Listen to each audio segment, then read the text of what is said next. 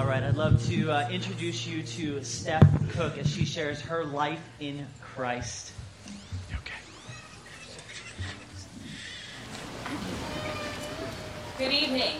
The easiest way for me to tell you about myself and my testimony is to start by saying that I am the ultimate organizer. I love to organize closets, projects, drawers, parties, food, etc. You name it, I have my checklists, my bins, my labels, my internal clock keeping me on schedule. You might be asking yourself, what does this have to do with Steph's testimony? Well, let me tell you. Growing up in a Christian home, church was a very familiar place to me. I was always involved with various activities from Sunday school, youth group, Bible studies, church choir, and VBS. Doing all these church things, learning about God, praying before meals, all were a regular part of my childhood and became part of my checklist. Somehow, in the midst of all this church stuff, I missed the true message of the gospel. I thought that to get to heaven, I needed to be a good person. And so I had my mental checklist of all the things that I was doing to find favor in God's eyes. I put labels on people and treated my life like it was a project to be organized, keeping everything in order. It was not until I was a junior in high school that I realized that checking all the right boxes was far from the truth of the gospel. At the age of 16, I had my first boyfriend who belonged to a small fundamental church. I attended evening Sunday services on several occasions. Each service, I kept hearing the same message that I needed to be saved and that I would spend eternity in hell if I was not saved. These sermons were not at all what I was used to. In fact, I had been going to church for 16 years and I had never heard the term saved. No sugarcoating going on here. These were direct, to the point messages that I needed to hear. I began asking questions of my boyfriend's mom as well as my parents. Surprisingly enough, I heard the same thing. Ephesians 2, 8 and 9. For it is by grace you have been saved through faith, and this not from yourselves, it is the gift of God, not by works, so that no one can boast. You mean my checklists aren't going to get me into heaven? As I attended more Sunday night gospel services, I began to understand what it means to be saved and why I needed a savior. In Romans 3:23, when Paul said, "For all have sinned and fallen short of the glory of God," I realized that all meant me too, and that no matter how many boxes on the list I checked, I was still in, a sinner in need of forgiveness, in need of a savior. At the age of 16, while sitting on my bedroom floor by myself, I asked Jesus to come into my heart I asked for his forgiveness and thanked him for dying on the cross for me. After that night, I was excited to share my good news. Did my life dramatically change? No. But what did change was being able to experience the freedom that came from accepting and understanding that I didn't have to try to work my way to heaven or earn God's love, that God's grace is sufficient for me. 30 years later, and I am still learning this. As I went through college, I continued to involve myself with various ministry opportunities. God used my gifts of leadership, organization, and administration to serve in both church functions as well as on campus ministries. After college, I plunged full force into my career of retail management. I was hardworking, determined, and very ambitious.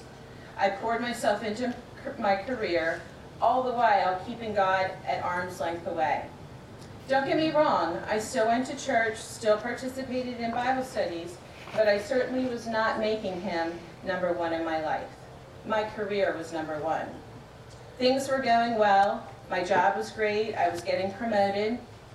I started a relationship with a great guy, my now husband Lamont. Overall, life was great. Everything was going according to plan. I felt in control.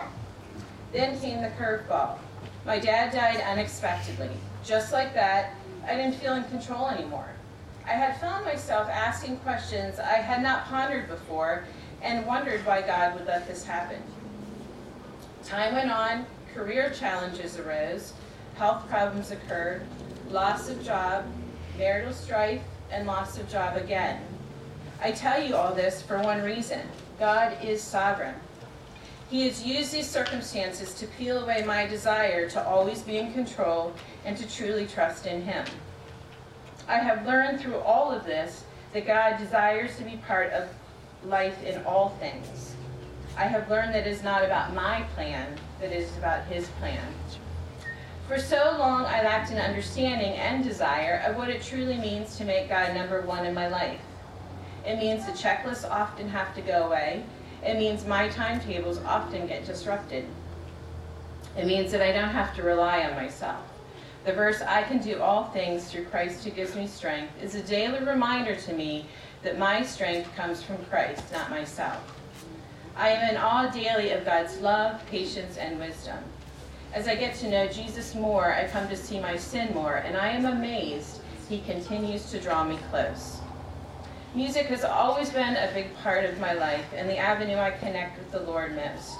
In closing, I would like to share the lyrics of a song that sums up my heart toward God perfectly. This is known by Tauren Wells. It's so unusual, it's frightening. You, you see right through the mess inside me, and you call me out to pull me in. You tell me I can't start again, and I don't need to keep on hiding. I'm fully known and loved by you. You won't let go no matter what I do. And it's not one or the other, it's hard truth and ridiculous grace. To be known, fully known, and loved by you. It's so like you to keep pursuing, it's so like me to go astray. But you guard my heart and your truth, the kind of love that's bulletproof. And I surrender to your kindness. I'm fully known and loved by you. I am excited to get baptized tonight because I am so thankful for what Jesus has done and still does for me, and I want to share that with my church family.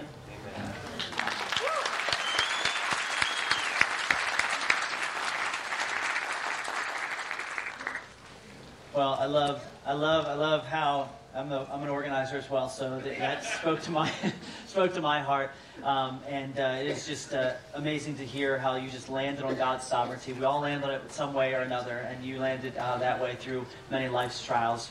When we hop in the trough, and you know, Steph, I was thinking about that as you were saying this. You're about ready to check off one big check mark in your path of discipleship here, as He's called us to go and be baptized and uh, you get to do that today, and you get to do that in front of your family and your beautiful kids.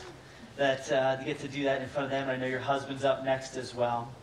So it is my privilege as a pastor, as a brother in Christ, to baptize you in the name of the Father, Son, and Holy Spirit.